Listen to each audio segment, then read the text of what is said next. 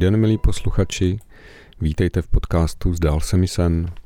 Od mikrofonu vás zdraví Petr Němčanský a na druhé straně je Kateřina Kučerová. V dnešním díle se budeme věnovat tématu, co máme dělat, když se nám sny nezdají.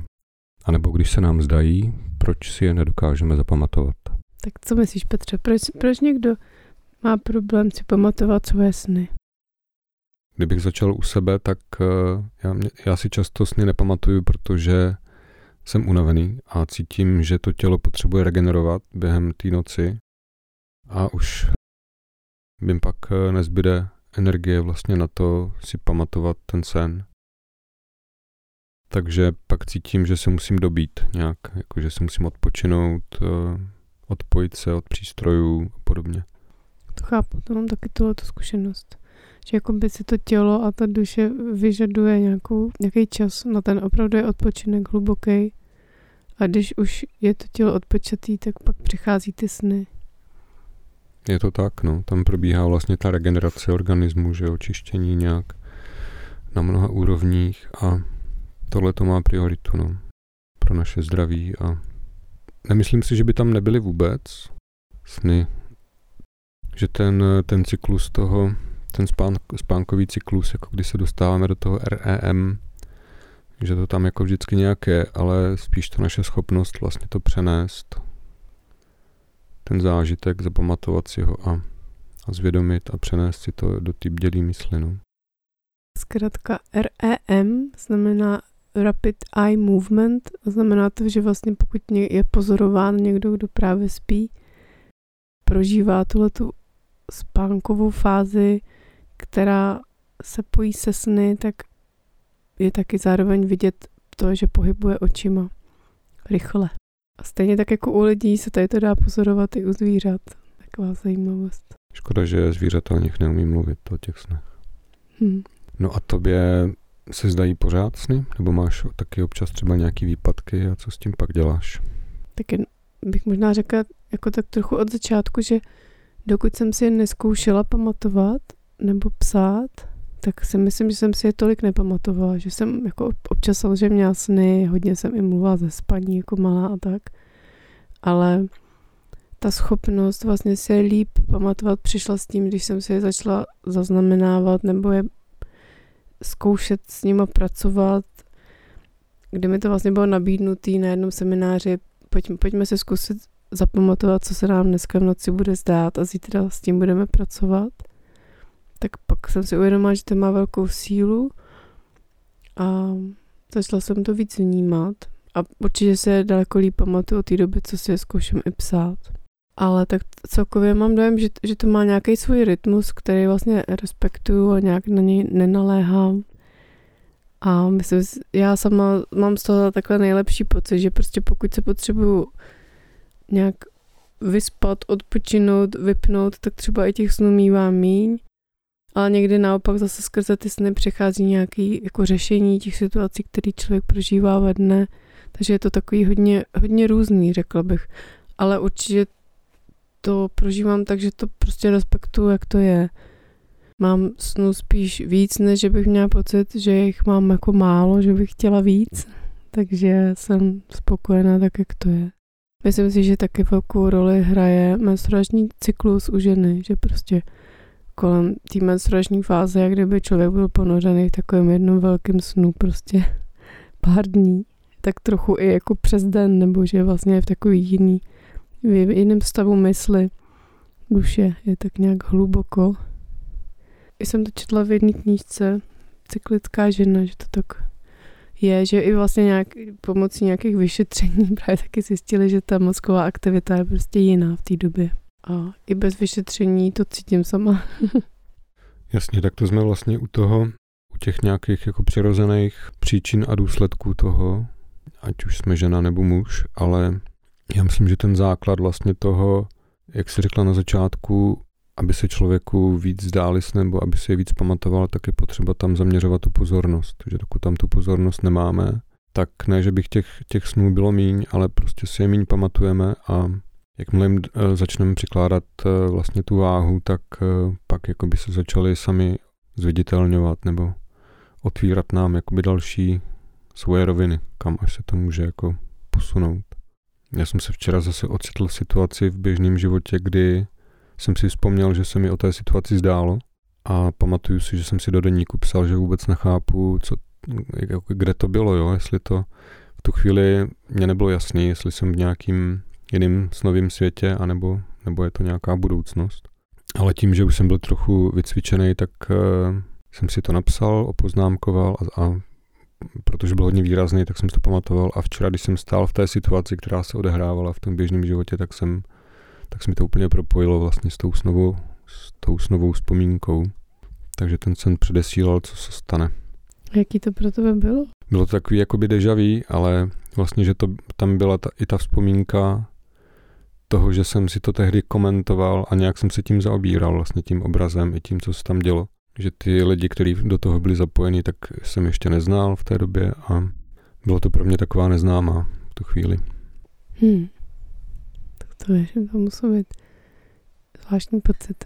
Někdy to takhle vlastně mm, se snažím i navodit tím, že třeba jednám ve smyslu toho snu, že ho použiju jako ten akční plán pro nějakou aktivitu a když potom vlastně dělám to, co se mi zdálo, tak to taky trošku, myslím, prožívám něco podobného, že se to jako vlastně propojí ten sen s tím životem.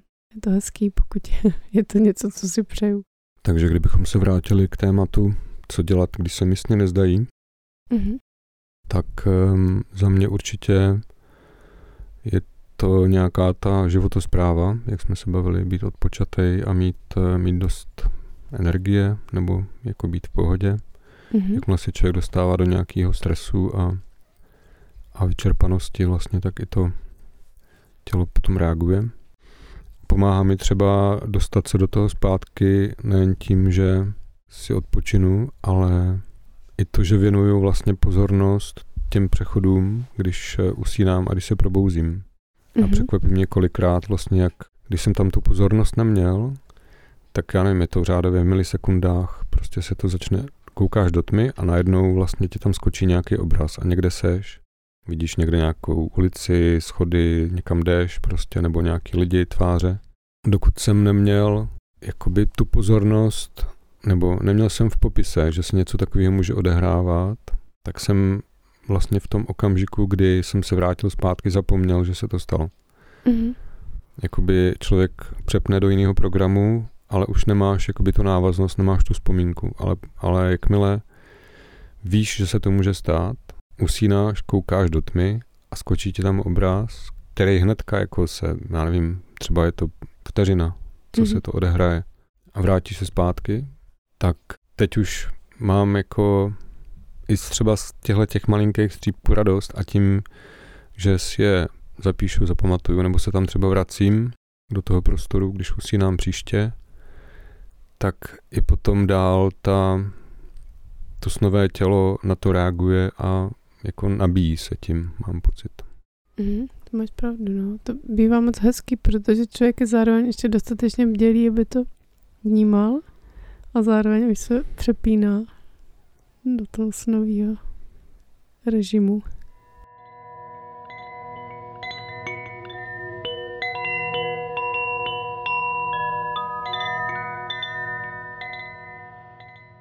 Takže vlastně ta životospráva celkově je dobrá pro to navození jako zdravého spánku, příjemného, nějak takového, který ty sny pozbuzuje. A taky si myslím, že může hrát svoji roli to, pokud má někdo vlastně špatnou zkušenost ze sny, pokud se mu třeba někdy v životě staly nějaký noční můry nebo nějaký sny, kterých se bál, takže na nějaký rovině je vlastně může odmítat. Že je dobrý asi si, pokud chc, někdo říká, sny se mi nezdají, žádný nemám, nepamatuju si je, tak, tak by se mi zdálo dobrý se ho taky zeptat, jestli vlastně si je chce pamatovat, jestli je to opravdu něco, co si přeje, nebo Jaký jsou ty překážky k tomu? No a co, co potom eh, dělat v případě, kdy člověk zjistí, že, že měl někdy nějakou špatnou zkušenost, nějakou noční můru, opakující se třeba, která mu brání vlastně se uvolnit do toho, že bych ty sny chtěl zase mít, že to podvědomí mu vlastně jakoby to zakazuje, nebo on si to na té podvědomí úrovni zakáže. No to si myslím, že nezbývá nic jiného, pokud chce se vlastně k těm snům vrátit, vrátit, otevřít si k ním cestu, takže úplně nejlepší způsob je právě tou noční morou se společně nějak zabývat, nebo třeba sám, pokud ví jak, ale že ta metoda, kterou nás naučil Robert Moss, ta blesková práce se sny, je dobrá pro jakýkoliv typ snů, nejenom pro příjemný sny, ale i pro noční můry. A vlastně tak do, trochu dopředu mi připadá dobrý si uvědomit, že ta noční můra může se jevit jako takový zlej sen. Vlastně zdálo se mi něco, co mi nepříjemný, čeho se bojím. Ale ve skutečnosti i ty noční můry jsou jako pro nás vlastně, jenom už jsou tak zesílený ty vzkazy v nich, že nám vlastně můžou být nepříjemný. Mě to něco, ukazují nám něco, co třeba nechceme vidět, čemu se bráníme, nebo to může být nějaké jenom oblasti, které jsou pro nás zatím nepoznané a my z nich můžeme mít strach. Myslím si, že opravdu ten, ten nejlepší způsob je jako do toho jít, no, pokud ten člověk chce obnovit vztah se svými sny. I když samozřejmě chápu, že to není vždy jednoduchý. A mně se teda osvědčilo, pokud někdo má těžký sny, zabývat se jíma, ale i těma, který se mu zdají kolem, takovýma těma zdánlivě obyčejníma, normálníma, protože oni to vlastně zjemní tu práci. A na těch, který nemají v sobě tak jakoby závažný ty obsahy, se může líp naučit, jak vlastně se ta blesková analýza dělá, jaký jsou ty postupní kroky. A pokud se podaří to, že v takovém jakože normálním snu najde pro sebe něco důležitého, tak to může být pro člověka motivace k tomu pracovat i s těma snama, který mají těžší obsahy. Takže moje jako zjednodušená odpověď na tvou otázku by byla zabývat se těma nočníma můrama.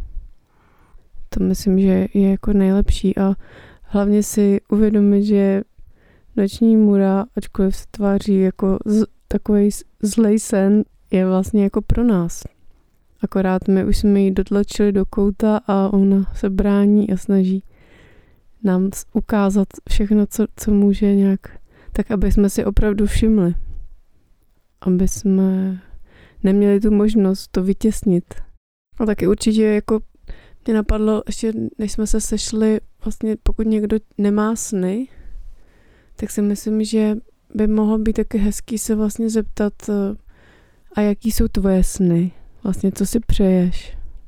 Co jsi vždycky přál dělat? Nebo co bys chtěl zažít? Nebo jaký je ten tvůj sen o životě vlastně?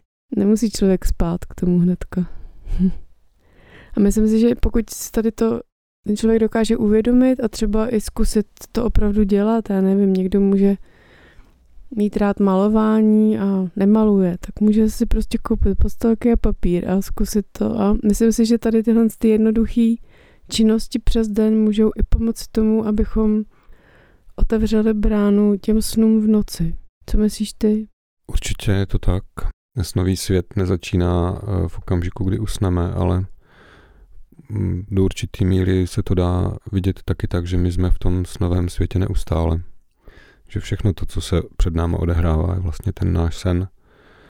Ale tím, že se někdy třeba nevědomně staneme obětí snu někoho jiného, takže jako přijmeme vlastně pravidla nějakého snu, který tam jako ve dne pro nás běží jako určitá danost, nebo nějaký pravidla vlastně, který nám někdo vytyčil a my se tam potom jako oběť pohybujeme, tak eh, vlastně už tenhle ten způsob bytí pro nás může být hmm. noční můrou.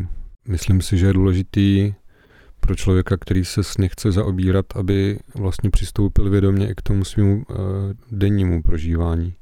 A právě se zamyslel nad tím, jestli ten život, který žije, je ten, který chce skutečně žít. A pokud ne, tak aby prostě měl dost odvahy na to a postupně třeba do toho svého života včleněval právě ty prvky, pro který mu stojí za to žít. Ať už je to třeba, že občas eh, si něco namaluje, nebo jde na procházku, hraje na nějaký hudební nástroj, nebo prostě to, co vnímá a cítí, že mu dělá dobře, to, co ho posiluje. A když vlastně tenhle ten způsob uvažování a konání posilujeme v tom denním světě, tak eh, se k nám můžou začít vracet i ty sny noční a můžou nám dávat jakoby další rozměr vlastně k tomu našemu bytí. mám tak trochu pocit, že když člověk vytěsňuje to svoje vnitřní já v tom dělím světě, tak vlastně vytěsněný i v tom nočním a přicházejí nám vlastně pak už jenom ty silné sny, který, který prostě potřebujeme dostat za každou cenu a jsou to takový, ty, takový ten křik té duše, která, který se může projevovat jako noční můra. Ale není to vlastně taková ta, řekl bych, jako běžná, běžná neobyčejná snová skutečnost. Už jsme se bavili vlastně předchozím nějakým díle, že pro tu duši je to stejný, jestli prochází vlastně s těma zážitkama v tom dělém stavu každodenní skutečností, dejme tomu v tom 3D, v tom hmotném světě, anebo je to nějaká snová rovina, tak všechno to jsou nějaké zážitky, vlastně, které jsou pro tu duši skutečný. Že? Důležitý, jak říkáš, jako začít, začít snít ten sen, který chceme žít i v tom dělým světě, nebo v tom každodenním životě.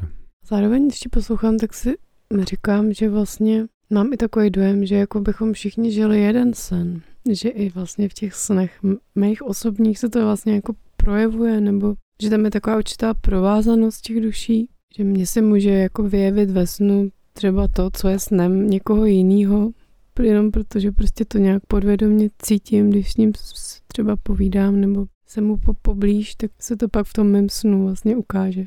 Já mám pocit, že v té snové rovině právě se odhaluje to, že nejsme entity, které jsou od sebe oddělené, že to je jenom do určitý míry taková iluze. Vlastně myslet si, že já jsem jenom já a nic jiného a ty jsi jenom ty, ale že postupně vlastně i v té moderní fyzice a psychologii vlastně se nějak začíná odkrývat to, že v sobě máme vlastně celý vesmír, každý. A to, čeho se vlastně v tom světě dotýkáme, tak je vlastně na nás, nakolik jsme schopni se otevřít i těm jiným rovinám, eventualitám a jako způsobu vnímání. No. Těžko se mi o tom mluví bez příkladu, tak možná, kdybych uvedl nějaký příklad, tak by to bylo lepší, ale teďka mi nic nenapadá. Jo, teď mě napadá něco. Jak se tam ukázala na obrazovce ta kočka, ten, ten kočičí ocas, tak hodně je to vlastně o tom pro mě v tom spojení s tím šamanismem a s šamanským cestováním. Pokud se člověk mm-hmm. vydá na šamanskou cestu, tak tradičně si sebou bere nějaké průvodce, spojence a nechává se jimi vést. A může se někdy stát i to, že ten průvodce mu dovolí vstoupit do jeho energetického pole a potom vlastně vnímáme sami sebe částečně jako, jako tu kočku třeba, co máš na klíně teďka, nebo um, přijde nějaký jiný, přijde sova nebo, nebo drak, nebo někdo, kdo nás vede vlastně z těch horních sfér a propůjčí nám vlastně kus toho svého vnímání a pak si uvědomíme, že i to je naše, že, že se to jako neliší vlastně, že jsme že máme možnost se s tím prolnout a být i tím, pak je otázka, no, jaký, si, jaký člověk, kde máme ty hranice, jestli vůbec nějaký. A mám pocit, že teď eh, se to čím dál víc otvírá, tohleto téma vlastně těch, těch eh, vnitřních hranic. Co si vlastně do toho svého vnitřního světa pustím a co ne. Čemu dám pozornost, čemu nedám pozornost a co, co tam vlastně v tom svým vnitřním světě chci živit kterým proudům vědomí dám zelenou a který jako do, do toho svého světa nepustím, nebo jim nedám tu pozornost, aby, abych neživil a oni potom zpětně jako neovlivňovali mě. Ale samozřejmě, jak říkáš, jako žijeme vlastně všichni v tom jednom snu, v tom, v tom kolektivním snu, ať už je to kolektivní vědomí člověka, anebo i kolektivní vědomí planety, tak všechno vlastně to je to naše pole, v kterém působíme, ale má to mnoho úrovní a mnoho pater a je to vlastně zase o té energii, kterou máme v životě nebo nemáme. Když ty energie má, máme málo, tak se prostě tak není jinýho zbytí, než, se, než to pohybovat se vlastně v těch spodních patrech, kde toho světla je míň, tak jako třeba na dně oceánu. Ale čím víc energie máme, tak můžeme vlastně i v tom svém životě prožívat ty radostnější a um, svobodnější světy, řekl bych. A tím se vracím zpátky k tomu, že je důležitý mít hodně energie. Mít tu životosprávu vlastně, která podporuje můj život a ne, nežít tak, či, uh, abych si vlastně tu energii ubíral, nebo abych ji abych se odčerpával, dejme tomu nějakými závislostmi a podobně.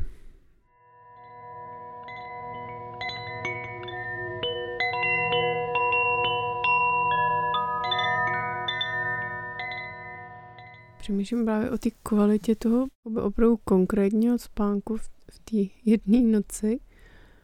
Tak mě to právě taky napadlo, že i vlastně se nebát toho, jak se jakoby podat tomu svýmu spánkovému rytmu. Hmm, bát se toho se třeba i probudit uprostřed noci a být chvíli vzhůru, než, než si dát nějaký prášky na spaní. Že vlastně těch 8 hodin spánku o kterých se tak mluvívá, tak vlastně není vůbec žádná norma, že to je něco, na co jsme se nějak naučili, spíš, že by to tak mělo být, ale vlastně dřív lidi, když neměli elektřinu, tak prý měli vlastně dva spánkový cykly, jakože usnuli nejdřív jako se sumrakem, tělo si odpočinulo, pak se probudili, byli nějakou dobu z hůru, navštěvovali se, prostě vedli nějaký život rodinný a pak zase třeba usnuli. Takže to, jak to vlastně máme teď, nemusí být vždycky to, jak to prostě opravdu má být, že člověk se nemusí jakoby podřizovat, že víc než si brát ty normy z vnějšku, tak spíš se podívat dovnitř, jak to chci já, co je mně příjemný, co moje tělo potřebuje. Stejně tak teda budíky, no. Pro mě je úplně nádhera, když ho nemusím prostě používat, protože člověk si ne, nepřeruší ten cyklus někde uprostřed, ne, ne, nebudím se zmatená, vlastně mi pak trvá daleko víc, než se opravdu jako probudím, že jo, když vstávám na budík, co si budem povídat.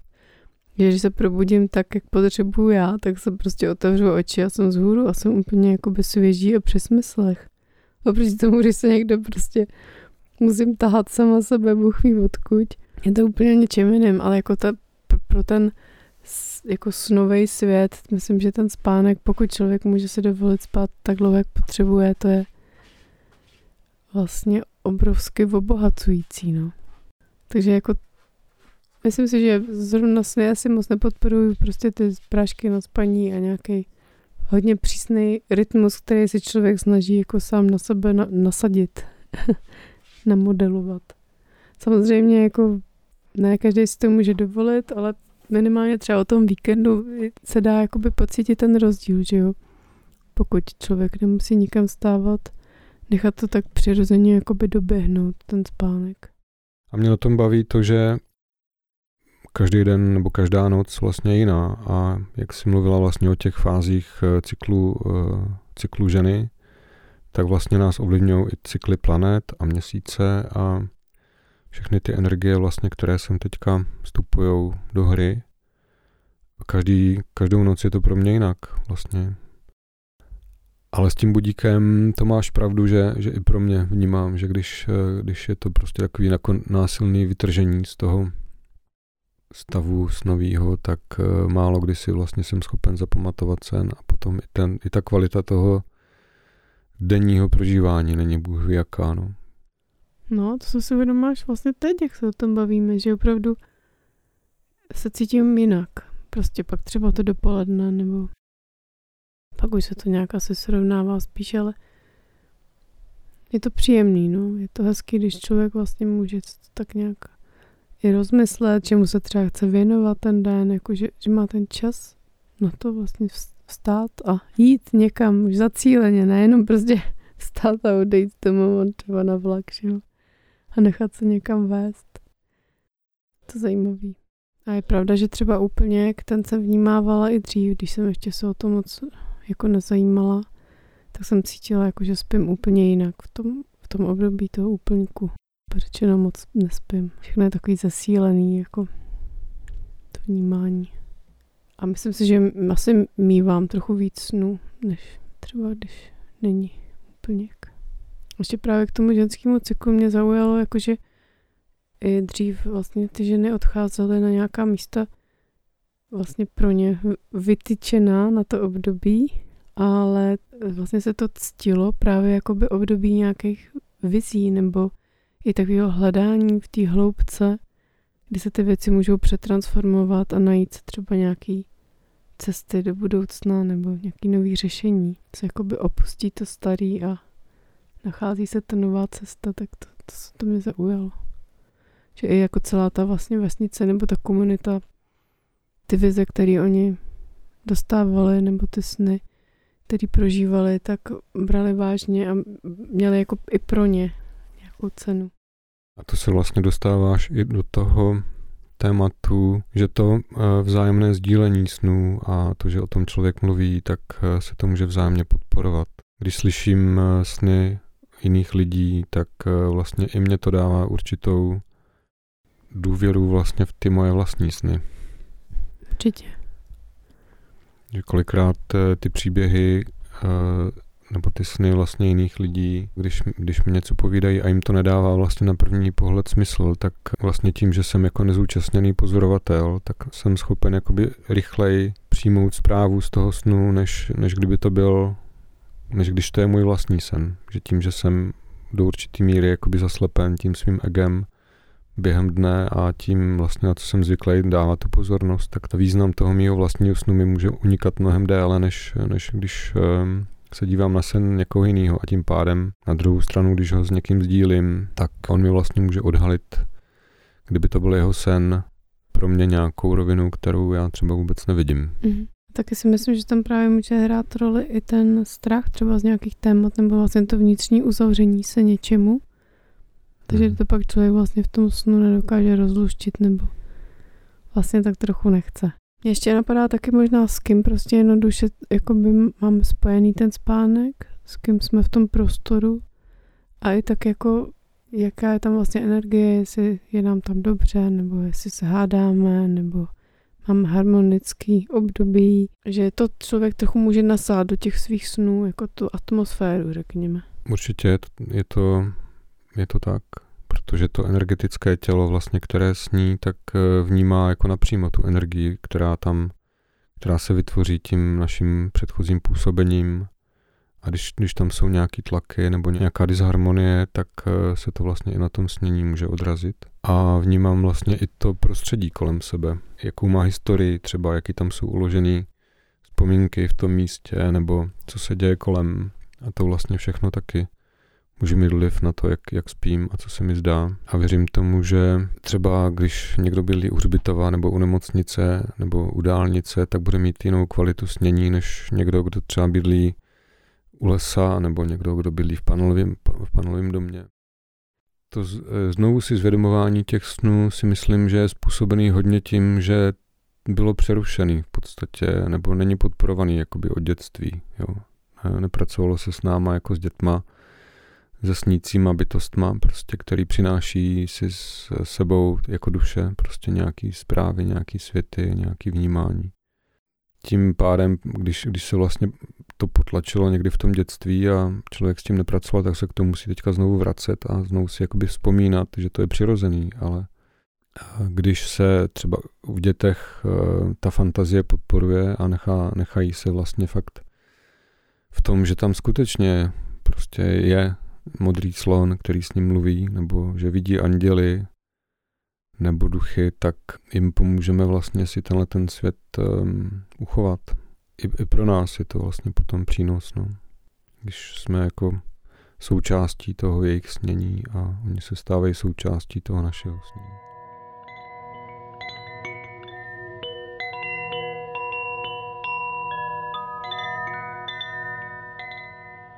Taky vlastně, jak se to i řekl, tak mi to i napadlo, že někoho může děsit to, že se může setkat s někým v tom snu, kdo, kdo už zemřel. Že taky to může být možná tak trochu jako noční můra pro někoho nebo něco, co ho může vyděsit. Ale že tak to prostě je, no, že když sníme, tak jsme otevření těm všem světům a tady ty, ty bytosti, k nám prostě můžou přijít a můžou s náma mluvit a když tohle člověk přijme, tak se mu taky může docela hodně ulevit. No. Mně se naopak stalo, nebo stávalo se mi to, že se mi zdálo o někom, nebo byl jsem v nějaké interakci ve snu s nějakým člověkem, až po probuzení jsem si uvědomil, že už nežije.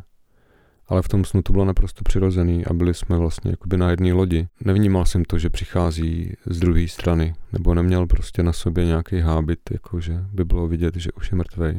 Věřím tomu, že, že podoby těch nočních můr můžou být různý a může to být vlastně ten důvod, eh, proč jsme sny jako takový vytěsnili.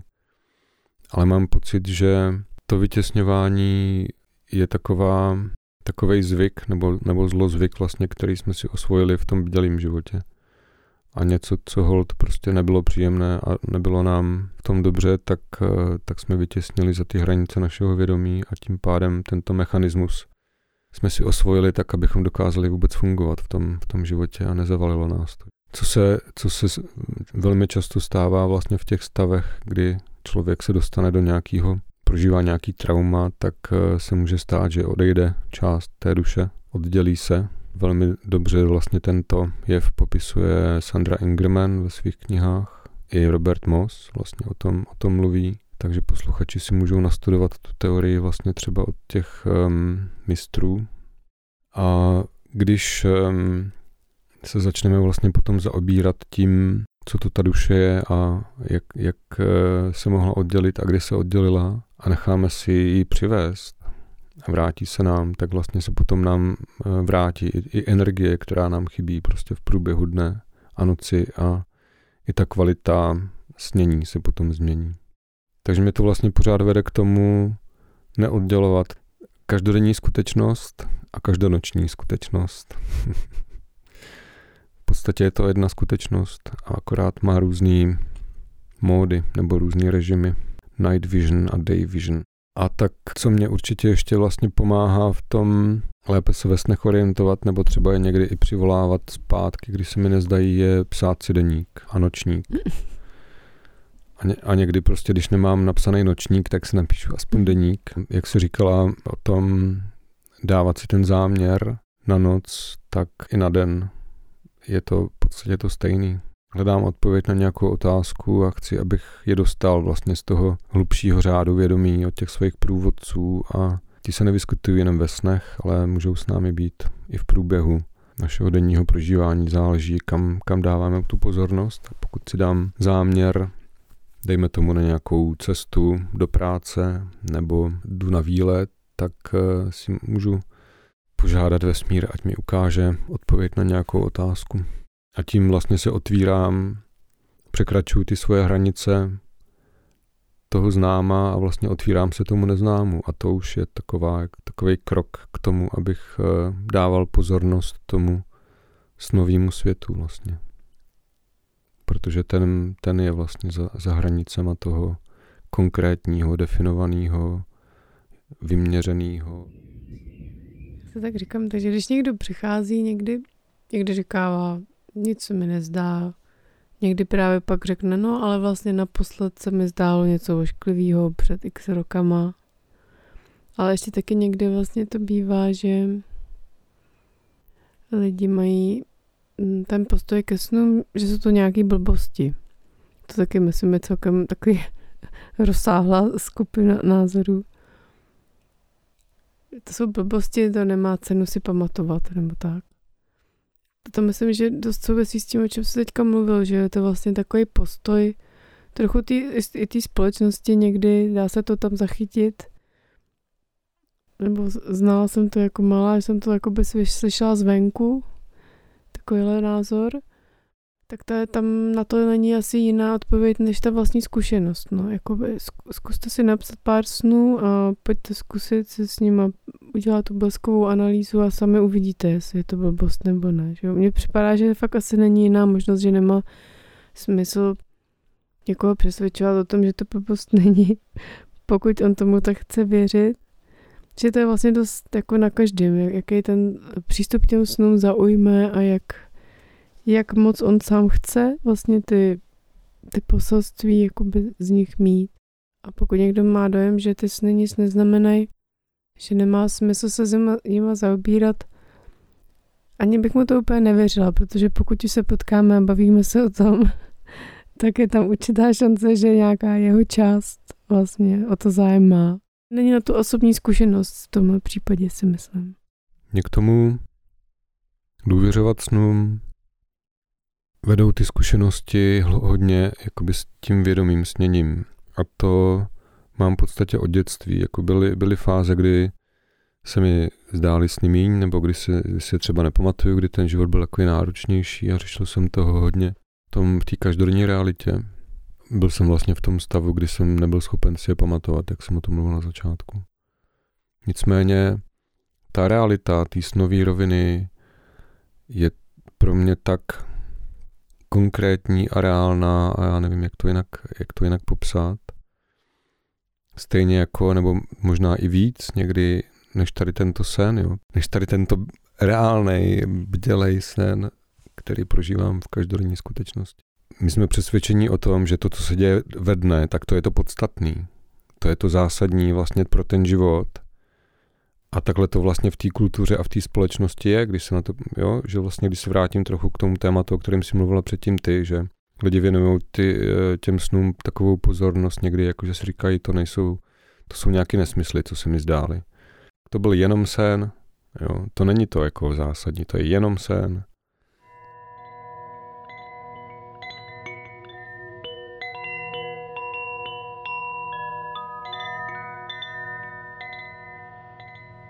jako poslouchám a zároveň mm, já jsem si uvědomuji, že, že se mi to hodně proměnilo za poslední dobu.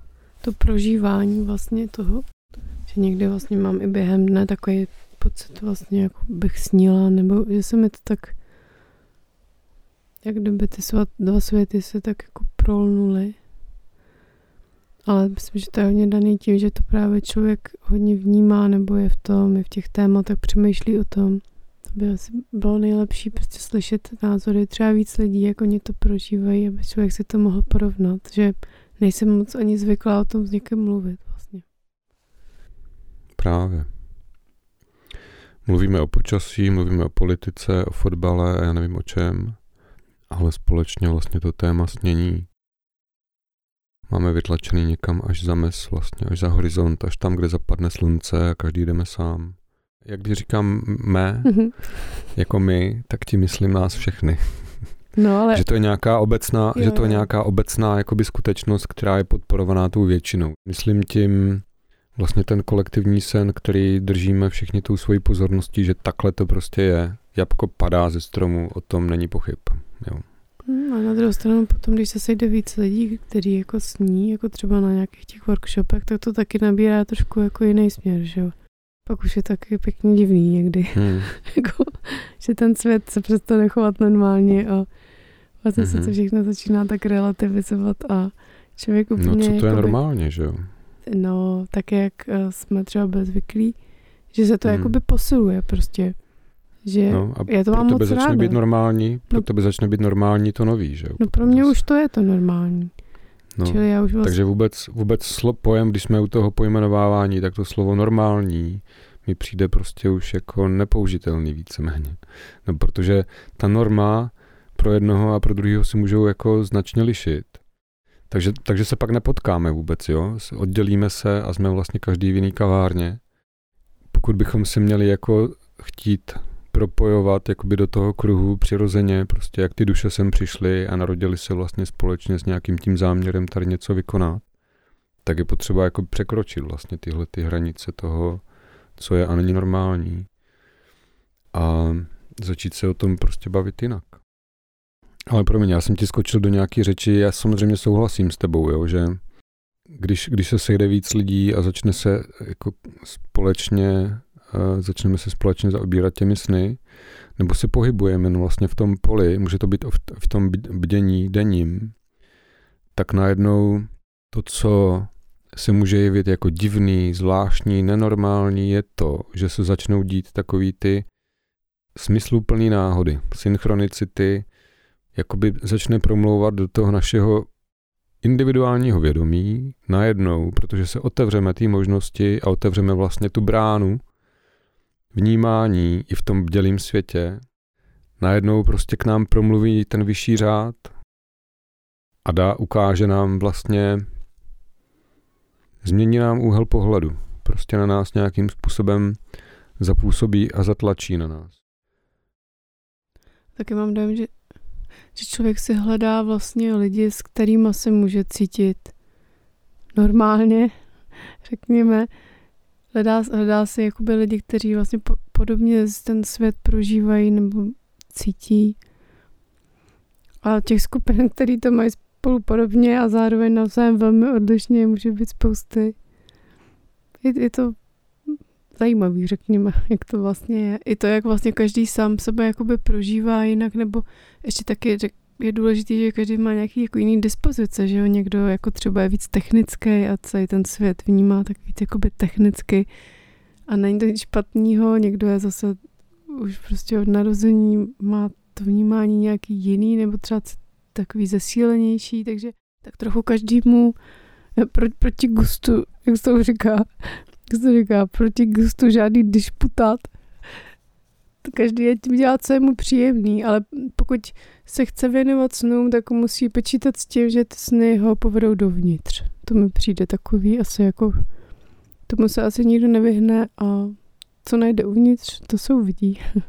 No, mě se k tomu chce říct tak jako spíš to, že je to určitá pestrost vlastně těch lidských bytostí, která se sem teď narodila a fakt ta škála vlastně těch různých eh, způsobů prožívání toho aktuálního světa je fakt obrovská.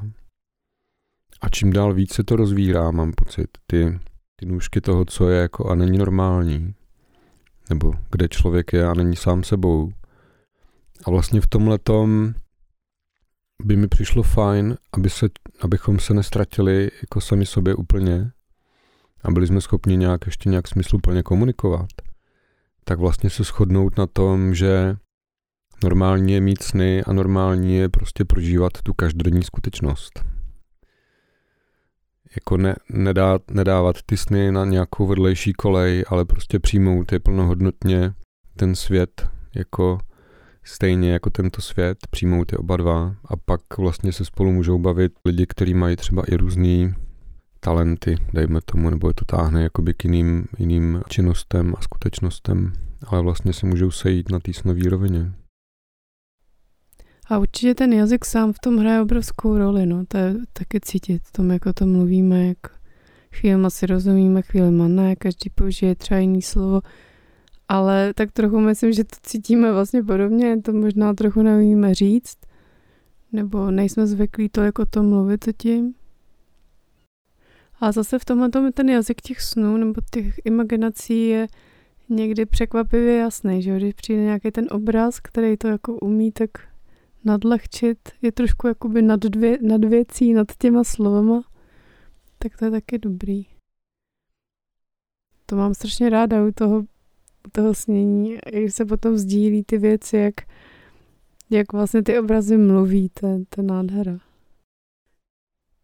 No a tak pokud teda někdo bych opravdu cítil chuť, cítit se zabývat sny a teď si je nepamatuje, tak může taky si zapsat třeba jenom nějaký takový drobečky z té noci, který si pamatuje, nějaký útržky, obraz, třeba jenom barvu nebo zvuk, může to být málo a může vlastně během té snové analýzy zjistit, že, že to je takový cípeček nějakého obrovského obrazu, který do té doby neviděl, že díky tomu, že se bude věnovat tomu malému kousku, tak může přitáhnout do svého vědomí zbytek toho, co tam bylo přítomno. No a potom pro kontakt ze sny je dobrý vlastně mít taky kontakt s vlastním tělem, nebo na tom jak pracovat, abychom cítili se, abychom se cítili. A můžeme to udělat různými způsoby, každý má proto jiné cesty, někdo se jde projít, někdo si jde zaběhat, někdo si dá rád třeba vanu, nebo zajde na masáž, někdo tancuje. Tak to, to třeba mně přijde, že, že mě pomáhá vždycky se jako ukotvit sama sobě, být s tím tělem, být s těma tě, i fyzickýma prožitkama toho těla, jak se cítí. Tak to bych taky dala jako doporučení, proto chci mít více snů a být více v kontaktu sám se sebou. Taky pokud je někdo, kdo sny nemá a přijde třeba na tu snovou skupinku, tak už jsme to i dělali, takže jsme vlastně pracovali s nějakýma událostmi z jeho života, který pro něj byly nějak významný. Třeba tam prožíval třeba i nepříjemné pocity, nebo něco ho zarazilo, nebo bylo něco i příjemný. A pracovali jsme s tím taky tím způsobem té bleskové analýzy. Jsme se ptali na, na ty pocity a potom jsme to konfrontovali s tím, že kdyby tohle byla naše situace, jak, jak bychom se v tom cítili, co by nám připadalo, že je tam důležitý. a na čem bychom třeba pracovali do budoucna, co bychom z toho si vyvodili. A když jsme to takhle párkrát zopakovali, tak někdy se i stalo, že pak přišel i sen, že, že se to tak tím jako pomalučku navazuje, takový kontakt s tou duší, s tím prožíváním, řekněme. Mně někdy přijde moc hezký vlastně, když si člověk uvědomí, co je v tom jazyce obsažený, že, že vlastně první, na co se ptáváme sebe navzájem, je, jak se máš. Mám se, dobře. Nevím, kde jsem teďka, nemám se. Ztratil jsem sám sebe. Nebo je to takový hodně vlastně dobrý, když to člověk je uvědomí, když si ji možná dá sám sobě tu otázku. Většinou, když se máme dobře, tak když se mám dobře, tak mám hodně energie, mám chuť vlastně tvořit. No a pak ještě taky možná pokud chce někdo jako vyvolat u sebe schopnost více snít, tak možná by bylo fajn se i jako v denním životě zabývat um, věcmi, které podporují fantazii, ať jsou to obrazy, básně, umění obecně. Vlastně dovolit si nebýt nějak přesný, nevědět, pohybovat se nějak v takových vodách, které vlastně podporují tu představivost. Že to je takový jakoby čekání a že se zrodí něco nového. Jakože vidíme, vidíme uši, jak, jak vyčuhujou prostě spoza trávy, ale ještě nevidíme, jestli je to jestli je to kočka nebo pes, jenom špička uší je vidět někde ve tmě. Můžeme se toho leknout, ale zároveň si můžeme uvědomit, pokud eh, pochopíme, že to jsou uši, takže i nás něco takhle jako poslouchá z dálky a zjišťuje si o nás, jako co jsme zač a s nějakou jako opatrností jako kočka našlapuje naším směrem, plíží se až do okamžiku, kdy si bude jako vědomá, že už může vstoupit. Jenom bych ráda řekla pro, pro podporu jako kdo by chtěl třeba začít s tou bleskovou analýzou, že může to párkrát vlastně zkusit s někým, kdo to sám zná. Může v tom pokračovat takhle ve skupině nebo ve dvou, ale stejně tak to potom může dělat i sám. Že když se to naučí, tak může se snažit dekodovat ten jazyk svých snů i jako sám, sám ze sebou. Přičemž mě teda se osobně osvědčilo to kombinovat, že právě protože vždycky ty druhý vidí něco jiného než já, ale že to není jako, mě, mě se na tom líbí hodně, že to vede k takový jako samostatnosti tady tom. Jo, to, ta kombinace mám pocit je, je dobrá v tom, že jednak uh, mám možnost prostě se podělit o to a zjistit, uh, že máme něco společného, ale na druhou stranu jsou určitě roviny, které prostě nemůžu sdílet, i kdybych chtěl, protože sám třeba na to nemám slova, nebo je to pro mě natolik um, individuální a intimní, že to prostě nechci sdílet. Ale to je v pořádku, že proto je taky dobrý vlastně eh, být sám sobě průvodcem nebo umět, umět sám sebe provést těmi chvílemi, které nejsou úplně třeba jednoduchý. Takže co říci na závěr? Na závěr bych řekl, že není žádný závěr. Že budeme, Přesně se s tím myslel. budeme pokračovat příště. Je fajn, že jsme se nedohodli zatím na tématu, takže nevím, buď se na něm dohodneme teď, anebo to necháme ještě jako tajemství. Co, co myslíš? Nechala bych to zatím jako tajemství. A ty? Já myslím, že se nám tady odkrylo docela dost um, rovin, o kterých jsme třeba podrobně ještě nemluvili, tak uh, si myslím, že vybereme něco z toho. A říkám si, pokud by někdo měl odvahu napsat nám na e-mail, co by třeba chtěl slyšet, mm-hmm. tak uh, a dostal se vlastně až do této části podcastu, tak samozřejmě budeme rádi za jakýkoliv dotazy nebo připomínky, případně témata, kterým byste se chtěli, který byste chtěli slyšet. No, ale k tomu mám taky takový už určitě jakoby pocit, že taky nevím všechno, že bych třeba potřeba přečíst tak 50 knih, bych věděla o něco málo víc, že prostě sdílet nějakou tu svoji zkuše, zkušenost, no, míru toho, co jsem do sebe nasála. Tak určitě, ani já nevím všechno. A to mě vede, to mě vede vlastně zase k tomu ještě, že jsme otevření i dalším nějakým vstupům z, z éteru od uh, jiných uh, bytostí, které tady s námi sdílejí planetu. A budeme rádi, když s námi někdo bude chtít sdílet to, co je pro něj normální a jakým způsobem on se zaobírá sny a běžnou skutečností a co mu dává a nedává smysl. Takže velmi rádi rozšíříme naše řady o, o, něko, o, o hlas, o hlas někoho dalšího. Takže jedno, jedno z možných témat, eh, takzvaně, seš normální? Uvidíme, No, co, co, co z toho vyplyne. mějte se krásně a krásný sny. Těšíme se na příště. Hm. Mějte se hezky.